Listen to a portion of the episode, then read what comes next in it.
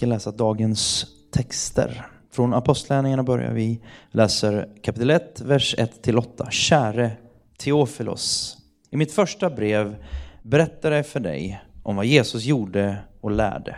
Jag berättar om hur han blev upptagen till himlen efter att ha undervisat sina utvalda apostlar genom den helige ande. Under de fyrtio dagarna efter korsfästelsen visade han sig gång på gång för dessa apostlar, och på många sätt bevisade han för dem att han levde. Vid dessa tillfällen talade han till dem om Guds rike. Vid ett av dessa tillfällen sa han till dem att inte lämna Jerusalem förrän den helige ande hade kommit till dem som fadern hade lovat. Det var någon som han redan tidigare talat med dem om. Johannes döpte er i vatten och påminde, eh, påminde han dem. Eh, men om några få dagar ska ni bli döpta i den helige ande. När han en annan gång visade sig för dem frågade de honom: Herre, ska du nu befria Israel och låta dem bli en självständig nation igen? Den tidpunkten bestämmer fadern, svarar han, och det är inget som ni får veta. Men när den helige ande kommer till er ska ni få kraft att vittna om min död och uppståndelse för människorna i Jerusalem, i Judeen, i Samarien och över hela jorden. Jag läser från Efeserbrevet fyra, vers ett till sex.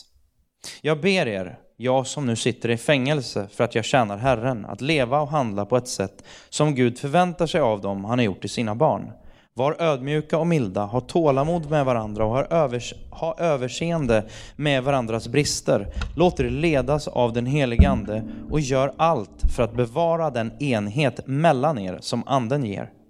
Vi är alla delar av en enda kropp. Vi har samma ande och vi har alla blivit kallade till samma hoppfulla framtid. För oss finns det bara en Herre, en tro, ett dop. Vi har alla samma Gud och far som står över oss alla och är i oss alla och lever genom varje del i oss. I Jesu namn. Amen. Det är Guds ord till oss. Varsågod Brad. Tack.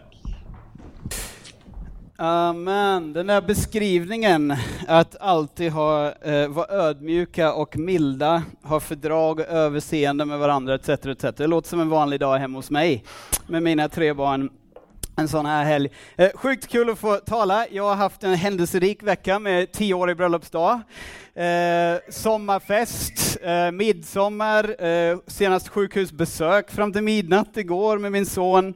Eh, så ni förstår att jag känner mig sjukt utvilad. Eh, och full av andan. Och eh, inget kött någonstans. Ja. Det är otroligt kul att få wrappa upp uh, den här serien, som jag gillar att säga på svengelska.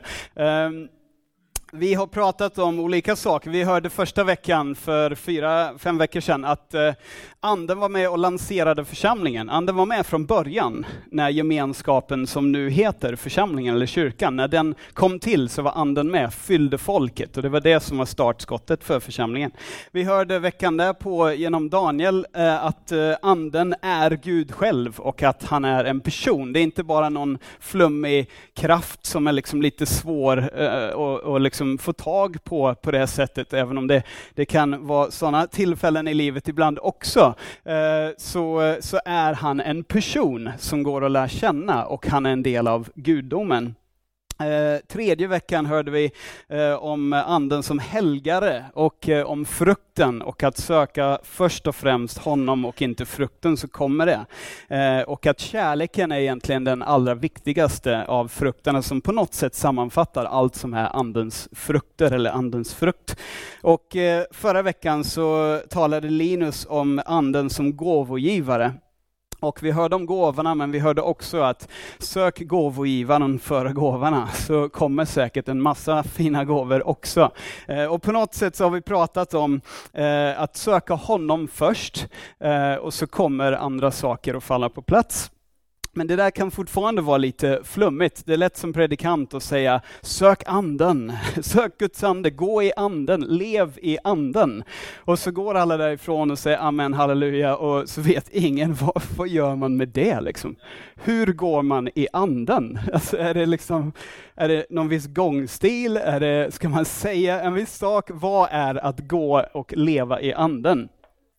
Jag ska försöka sammanfatta det här och sammanfläta tidigare texter som har lästs och även dagens texter och rubriker och teman. Och rubriken idag är Andens gemenskap. För det var där vi började den första veckan. Det var i gemenskapen som blev Guds församling. Och det där allting sker. Om du kollar på andens frukter, tålamod. Har du ingen annan person i närheten så behöver du inte ha tålamod. Eller kärlek. Har du, ingen annan, har du inte gemenskap eller relation med någon, då, då finns det liksom ingen mottagare för kärleken. Är ni med? Frid. Ja, varför uppstår behovet av frid? För att vi är en gemenskap. Vi lever i en värld där det finns andra människor. Alltså så sitter det här ihop med gemenskap och relationer.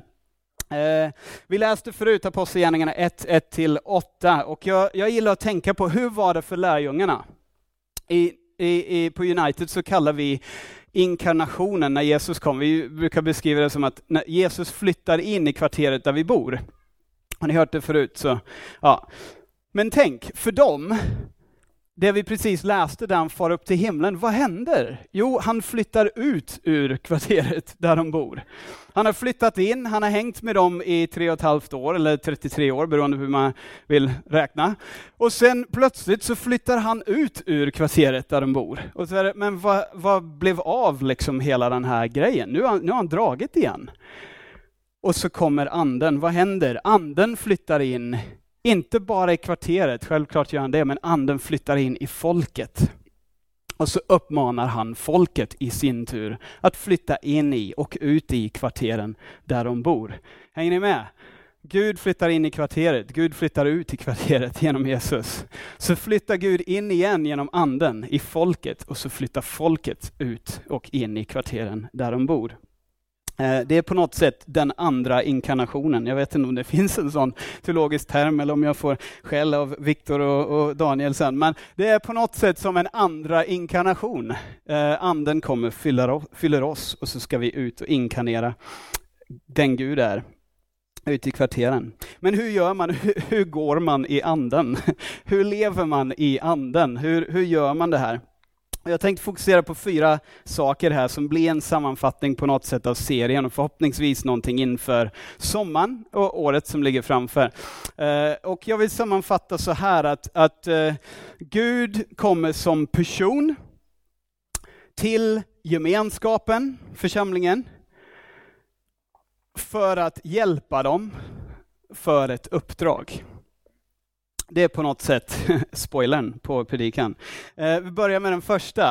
Eh, personen, den heliga ande. Jag ska inte prata jättelänge om alla hans karaktärsdrag, för det har vi gjort en del. Men jag vill bara stanna upp lite grann här. För, för personer, om han är en person, ni som har en person som ni lever i relation med kanske upptäckt att den personen har flera sidor.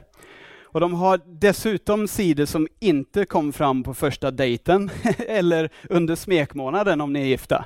Det finns andra sidor.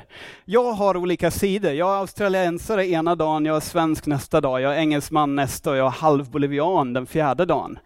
Frågar du dem på jobbet så älskar jag organisationsstruktur, jag älskar strategi, jag älskar att stå med feta whiteboards och spåna visionera. Frågar du min son så älskar jag Lego.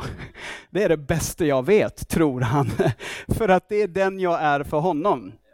Älskar du, eller frågar du min fru så säger hon att jag kanske älskar sex eller älskar något helt annat.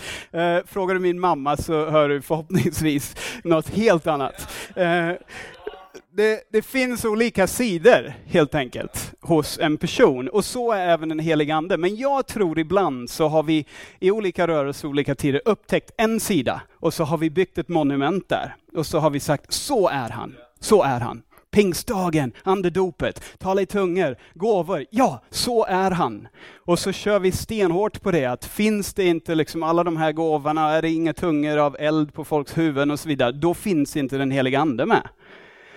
Men backar du tillbaka lite till till baptisterna, de trummade på det här med vattendop, inte andedop utan vattendop. Och kollar vi på Jesu vattendop, vem dök upp där i samband med hans dop? Jo, den heliga ande. Alltså finns anden, han är intresserad av det också. Kollar vi metodisterna, vad gillar de? Jo, de gillar helgelse, metodisk helgelse. Vem är helgaren som tar fram andens frukter i oss? Jo, den heliga ande. backar vi tillbaka till reformationen och ordet och liksom att predika och tolka ordet rätt. Ja, men där möter vi anden där. Backar vi tillbaka till Augustinus och koncilierna och trosbekännelserna. Vad var det de ville trumma som egentligen inte står utskrivet i Bibeln att det fanns en treenighet, men de ville slå fast att det inte bara var Gud och Jesus utan Gud, Jesus och den heliga ande. Alltså anden har varit med hela vägen. Det finns olika sidor. Ibland leder han folk ut i öknen för att bli frestade i fyrtio dagar. Ibland dyker han upp vid dop. Ibland kommer han med fyrverkerier och eld och pyroteknik. Han kommer på olika sätt, han har olika sidor, olika personlighetsdrag. Och det tror jag är viktigt. För vi har alla våra bakgrunder, vårt arv och kanske vår favoritdel som vi betonar. Men ska vi verkligen vara ett andens folk och andens gemenskap framåt, så tror jag vi behöver ha helheten med oss. Och eh, i alla relationer, så vet ni som har levt i någon form av relation, så krävs det tid och kommunikation för att relationen ska funka. För att man ska upptäcka nya sidor av den personen och få helheten. Är ni med? Apostlagärningarna ett, fyra till fem, vi läste hela första stycket där, men lämna inte förrän ni kopplat med den heliga ande, säger Jesus egentligen. Gå inte ut och gör allt det här som jag vill att ni ska göra. Ni ska jobba, ni ska prestera på ett sätt, ni ska liksom göra massa saker, men gör inte det förrän ni har kopplat. Om man parafraserar så skulle man kunna säga att Jesus säger, gå inte förrän ni har en relation med den heliga ande. Gå inte förrän ni har liksom connectat med honom. Är ni med? Och Apostlagärningarna två, som vi inte läste, men läser man vidare om den här gemenskapen. En av de fyra pelarna i första församlingen eh, var just bönen. Vad är bönen? Jo, det är ett samtal, ett relationsbygge. Det är kommunikation för att bygga relation med Gud genom den heliga ande. Så relation, kommunikation, tid, alla de här sakerna är viktiga om vi ska lära känna personen, den heliga ande. Och vi kommer tillbaka till det, men jag vill bara flagga för, det här handlar inte främst om ytterligare en till sak du måste prestera. Jag måste be ännu mer. Jag måste lägga till ytterligare en bönepunkt på min bönelista. Jag måste göra si eller göra så. Nej, det handlar om en möjlighet och en inbjudan till att bygga relation med självaste Gud. Fatta vad häftigt. Och då, för att bygga relation med min fru, så behöver jag skala bort några saker. Jag kan inte gå på fotboll och konserter varenda kväll, fast jag kanske hade tyckt att det var kul också. För att jag måste skapa utrymme.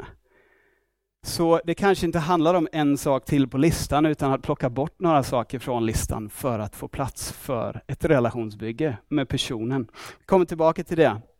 Eh, ett träd, hörde vi Daniel prata om lite grann, Johannes femton, när vi insatte i trädet, alltså när det finns en koppling, en relation igen med personen, stammen, ja, där kan anden eller livet eller saven eller vad det nu är som kanske ska prata om någon som har koll på skog eller träd eller någonting, men, men liksom det ska flöda fram saker ut till grenarna och kvistarna för att frukten ska komma. Så mycket fattar jag. Och när man ligger bredvid på marken så räcker det inte att man tejpar fast sig liksom på något sätt. Om inte man växer ihop eh, så kommer man inte få det livet. Och så är det. Men är vi ihopsatta, då kan vi få del av livet. Och ytterligare då en Lego-anekdot. Um, så gör jag Leon glad. Jag satt igår och kollade på honom och, och Indy när de spelade med de här klossarna, eller lekte med de här klossarna. Um, Indy med ett öga och Leon med två. Uh, och uh, så, så pratade vi om det, jag och Sara. Fatta hur många timmar de har lagt på det här med legobyggande. Alltså det är helt sjukt. Man köper andra leksaker som också är gjorda av plast. Och så efter en dag så har de tröttnat och de har slängt det eller glömt bort det. Men legot, det är liksom år efter år efter år så går det hem. Och vi, vi pratar om det, det är egentligen en fantastisk bild på, det är egentligen helt värdelösa plastbitar, eller hur? I, i sig själva. Jag vet att jag härdar nu för några, men, men det är egentligen bara helt värdelösa plastbitar. Men tillsätter du en osynlig ingrediens, alltså den fantastiska saken som är fantasin, så öppnas en helt ny värld. alla möjliga möjligheter som, som kommer, som dyker upp. Och likadant är det egentligen med våra liv. Vi kanske tycker att våra beståndsdelar inte är så märkvärdiga. Att våra jobb, våra hus, våra relationer, våra, våra gåvor. Men tillsätter man den här osynliga ingredienten som är anden i det, öppnas en hel värld av möjligheter för oss. Och det tror jag är en bra bild att ha med sig. Den andra biten då är gemenskapen. Anden kommer inte bara till individerna, utan han kommer till individerna i gemenskapen. Det står inte. Och de var förskingrade i massa olika övre salar och olika platser. Och så kom den heliga ande till dem var för sig på olika... Nej, det står när de samlades och väntade. Då kom han. Alltså i gemenskapen. Apostlagärningarna två, fyrtioett till fyrtiosju eh, så läser vi om hur den första församlingen såg ut. Och det här är fantastisk läsning som ni kan ta med hem. sex sju verser, men eh, där beskrivs den första församlingen. Vi kan läsa om eh, att eh, massa folk döptes och antalet lärjungar ökade med tusentals. De höll troget fast vid apostlarnas lära och så vidare, så vidare. Alla troende var tillsammans och hade allting gemensamt. Det gjordes under och tecken. De sålde egendomar och allt vad de ägde, et cetera et cetera. Eh, det som är häftigt här är att eh, Vi, vi ofta gillar det här med att det gjordes mirakler. Vi gillar det här med att folk blev helade. Vi gillar gåvorna. Men det är inte lika spännande att läsa att de sålde allt vad de ägde. Inte tio procent, utan allt vad de ägde. Men anden var med även i det. Alltså det finns ju spektakulära bitar i det här, men det finns också sjukt vardagliga, jordnära, riktigt jobbiga bitar. Det är väldigt roligt att söka efter fyrverkerierna, för vem vill inte ha dem? Det är hur kul som helst om det kommer massa gåvor som jag kan visa upp. Men plötsligt så pratas det även om att uppoffra, ge bort, föredra andra, se till att alla har det de behöver. Att ge bort allt det man äger. Och den svider lite hårdare, helt enkelt. Men eh, Efeserbrevet, där vi eh, läste också tidigare, eh, ett till sex. Vi kan bara stanna där en liten kort stund. Enheten i Kristi kropp. Därför uppmanar jag er, jag som är en fånge i Herren, att leva värdigt den kallelse ni har fått. Var alltid ödmjuka och milda. Var tålmodiga och överseende med varandra i kärlek. Gör allt ni kan för att bevara andens enhet genom fridens band. En kropp och en ande. Liksom ni kallades till ett hopp vid er kallelse. En herre, en tro, ett dop. En Gud som är allas far. Han som är över alla, genom alla och i alla. Och längre ner i det här kapitlet, vi läste inte det i början, men ni kan, eh, ni kan kolla på vers tjugofem till trettiotvå om ni vill, om ni har en bibel med. Och där står en fortsättning på det här, där det står: se noga till hur ni lever i gemenskapen. Eh, lägg därför bort lögnen och tala sanning med varandra. Vi är ju varandras lemmar, alltså trädet igen, kroppen igen. Grips ni av vrede, så synda inte, låt inte solen gå ner över er vrede och ge inte djävulen något tillfälle.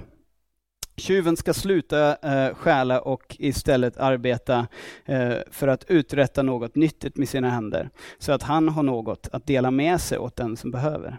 Låt inget oanständigt tal komma över era läppar, tala bara det som är gott och bli till välsignelse där sådan behövs, så att det blir till glädje för dem som hör på. Bedröva inte Guds heliga ande som ni har fått som sigill för förlossningens dag. Lägg bort all bitterhet, häftighet och vrede, allt skrikande och smädande och all all annan ondska. Var istället goda och barmhärtiga mot varandra och förlåt varandra liksom Gud i Kristus har förlåtit er. På något sätt så verkar det som att den heliga ande trivs bäst där det finns kärlek, där det finns fördrag med varandra, där det finns på något sätt en inställning att jag ska tänka på andra före mig själv. Och på något sätt verkar det som att han bedrövas där det inte är så. Där vi är självupptagna och stolta. Daniel predikar ut från Galaterbrevet fem. Köttets gärningar, andens gärningar. Vi ser att han har vissa saker som han föredrar. Och när de finns på plats så kommer han. För han trivs bra där. Och kan finnas där och vara med där. Jag hörde en berättelse om ett kloster, och eh, på det här klostret så var det massa bröder, det kom massa folk som fick hjälp och bön på olika sätt, och de här bröderna bad för världen och bad för varandra och bad för människor, och det gick väldigt väldigt bra. Men med åren så kom färre och färre personer till det här klostret. Det började bli lite mindre hippt med de här gamla kyrkosammanhangen, och, och folk sökte sig från de här platserna till andra typer av sammanhang, och, och bröderna blev äldre och äldre, och en del dog och liksom blev gamla, och Och rätt vad det var så var det bara en handfull av de här gubbarna kvar. Sex, sju bröder på det här klostret. Och de hade blivit riktigt bittra och buttra av alla tideböner och all avhållsamhet. Och liksom, ja, ni kan tänka er det. Man, man blir helgad men kanske också lite sur på, på andra fronter längs vägen om man bor på kloster hela sitt liv. Och eh, speciellt när de inte såg någon explosiv tillväxt så kände de, men vad är problemet? Och så gick de, föreslog att fadern här skulle gå till en rabbi av alla människor och fråga, vad tycker du att vi ska göra? Så gick han till den här rabbin och frågan, vad gör vi liksom? Vi, det här håller på att dö ut. Eh, vi vill inte att det ska dö ut. Vi har lagt ner hela våra liv för det här sammanhanget, och vi tror att det här, liksom, vi ber, vi betjänar människor. Vi har en funktion att fylla här. Vi behöver hjälp. Va, vad ska vi göra? Och rabbin säger, jag kan inte lösa alla era liksom, problem och, och liksom, lösa det och, och locka folk. Men en sak vill jag att du ska ha med dig tillbaka till klostret. Så jag känner att på något sätt så, så, så talar Gud liksom. Eh, och, och har talat till mig och sagt att Messias bor bland er på ert kloster. En av er är Messias. Och den här fadern tänker, men vänta nu, hur går det här ihop med teologin? Och liksom, jag vet att Jesus kommer tillbaka, men liksom, är det, är det, kan han bo? Är, är det jag som är? är det kanske, har jag missat någonting här? Eller, eller är, det, är det Börje? Eller är det Bengt? Eller är det, ja, vad de nu hette? Och så gick han tillbaka och berättade det här för de andra, och, och alla tänkte likadant, men tänk om det är jag? Och så börjar de bete sig lite annorlunda. Börja liksom ha lite mer värdighet över sig. Lite mer fokus på andra, inte sig själva. Men de tänkte också, men tänk om det är Börje. Och jag som varit så grinig på att han alltid gör den där tråkiga potatismosen varje dag. Eh, med ingen krydda överhuvudtaget, etc, et cetera. Jag ba- kanske behöver behandla honom lite bättre. Och så börjar alla tänka så. Och rätt vad det är efter några år så är det helt fullt av folk som vill bli munkar, vill bli bröder. Folk som kommer dit för att få hjälp, och klostret bara blomstrar och växer. Och då går han tillbaka till rabbin som förklarar att ja, du förstår ju att jag inte menade det egentligen som jag sa på det sättet, utan det jag menar att liksom, Jesus säger eh, ändå, för han var ju någon slags messiansk rabbi som säger att Jesus säger ändå att det ni har gjort för en av mina minsta, det har ni gjort för mig. Och ser du Kristus i din broder, då förändras plötsligt allting i gemenskapen. Och det är en fantastisk bild. Tänk om United Stockholm var så. Tänk om vi var kända för det. Tänk om varje person som kom ner här på Lederman eller kom till våra gudstjänster hemma hos oss under sommaren upplever att vi behandlar dem som Kristus själva. Vi ser Kristus i dem. Vi beter oss mot dem som om de vore Jesus själva. Då tror jag faktiskt att människor kommer vilja komma och uppleva det. om, om inte annat för att bara bli behandlade som Jesus för ett par timmar. Eh, men jag tror det händer någonting där när vi ändrar fokus. Nästa eh, punkt här är som en hjälpare. Och det här är liksom del tre i min mening. Anden, personen, anden kommer. Han kommer till gemenskapen som en hjälpare. Vi läste syndabekännelsen tidigare. Varför? Vi är syndare. Vi behöver hjälp. Vi behöver bekänna, och vi behöver gå till helgaren, den heliga ande, och få hjälp. För att vi är syndare. Vi klarar inte ett syndfritt liv själva. Vi behöver hjälp. Och vi är bristfälliga. Vi har inte alla gåvor. Linus läste om första kor tolv där vi hörde om olika gåvor som finns i församlingen. Men vi hörde också att inte en lem har allting, utan det finns andra lemmar. All frukt behöver inte hamna på min gren. Och jag älskar att på United så har vi inte den attityden. Jag behöver låtsas som att all frukt finns på min gren. Jag kan slappna av att det finns en del frukt på min gren. Det finns en del på din och en del på din och en del på din och en del på andras. grenar. Det är okej. Okay. Men det finns något som händer där man erkänner, inser och erkänner att jag är bristfällig, jag behöver hjälp. Från vem? Jo, gåvogivaren, som vi har hört talas om. Alltså, du behöver hjälp för du är syndare. Bekänn det. Och du behöver hjälp för du är bristfällig. Erkänn det. Och när du gör det så, så kan du plötsligt få liv från den heliga ande som är gåvogivaren, helgaren. Och till sist, vad är det här till för? Vad är vitsen med allt det här? Är det bara för att vi ska må bra, ha mysigt, ha en mysig gemenskap här där alla är allmänt snälla mot varandra? Nej, det finns en fjärde bit i det här och det är så att vi kan utföra ett uppdrag. Det står i Apostlagärningarna ett och åtta som vi läste. Väldigt känd vers. Men det står ändå så här. Men den heliga ande kommer över er. Ska ni få kraft och bli mina vittnen i Jerusalem, i hela Judeen och Samarien och ända till jordens yttersta gräns. När den heliga ande kommer över er ska ni få kraft och bli, alltså och bli mina vittnen. Inte bara ha det trevligt, inte bara anden kommer över er, punkt, utan punkt, punkt, punkt. Och så finns det ett uppdrag, ett syfte. Han helgar, han utrustar, han ger kraft, han ger hjälp för att vi ska kunna utföra ett uppdrag. Ibland är det det spektakulära. Vi läser om under och tecken här. Människor som blev helade genom hela apostlagärningarna. Människa efter människa som blir liksom befriad eller helad. Jag längtar efter mer av det hos oss. Mer av det, inte bara här inne utan där ute. Men ibland är det också extremt vardagligt som jag sa tidigare. Det är social hjälp, det är mat och husrum. Det är att jag säljer det, ger bort det jag har för att någon annan ska kunna få sina grundbehov mötta. Och det är ändå häftigt att det står här att de var omtyckta av alla. Visst är det bra? Klart de var omtyckta av alla. Behandla alla som om de vore Jesus själva, eller i varje fall ibland. Och de mötte alla möjliga behov och betjänade. Så anden flyttar in i folket och hjälper dem att flytta in i och ut i kvarteren där de bor. I Jerusalem, Judeen, Samarien, Södertälje, Sollentuna, Sigtuna, Söderman, till och med Stureplan. Överallt, överallt i vår stad.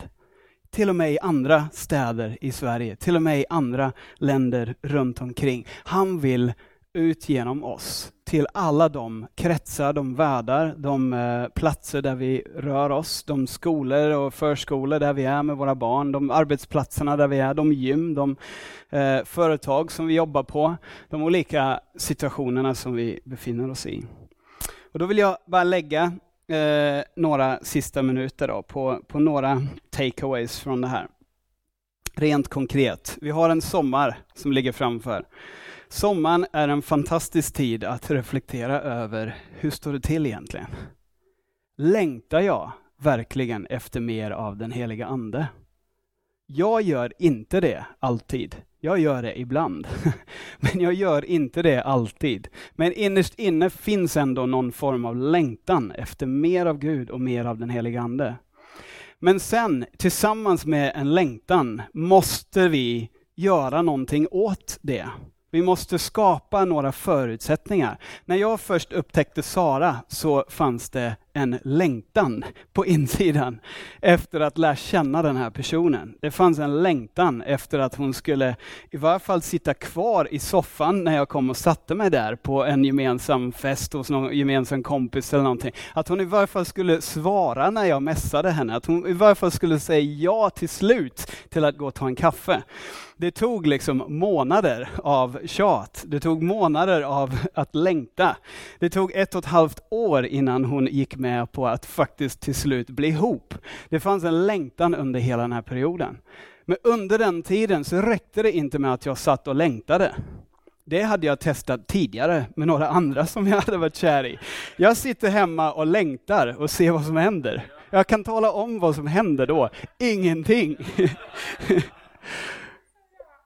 Men när man tar längtan och gör något av det, man skapar förutsättningar för det. så plötsligt så närs den längtan ännu mer av kontakten med personen och utbytet. Eller kanske inte i vissa fall, men det är också bra i så fall att man får reda på det. Men den närs, men, men man kommer någonstans också, man börjar se någonting hända.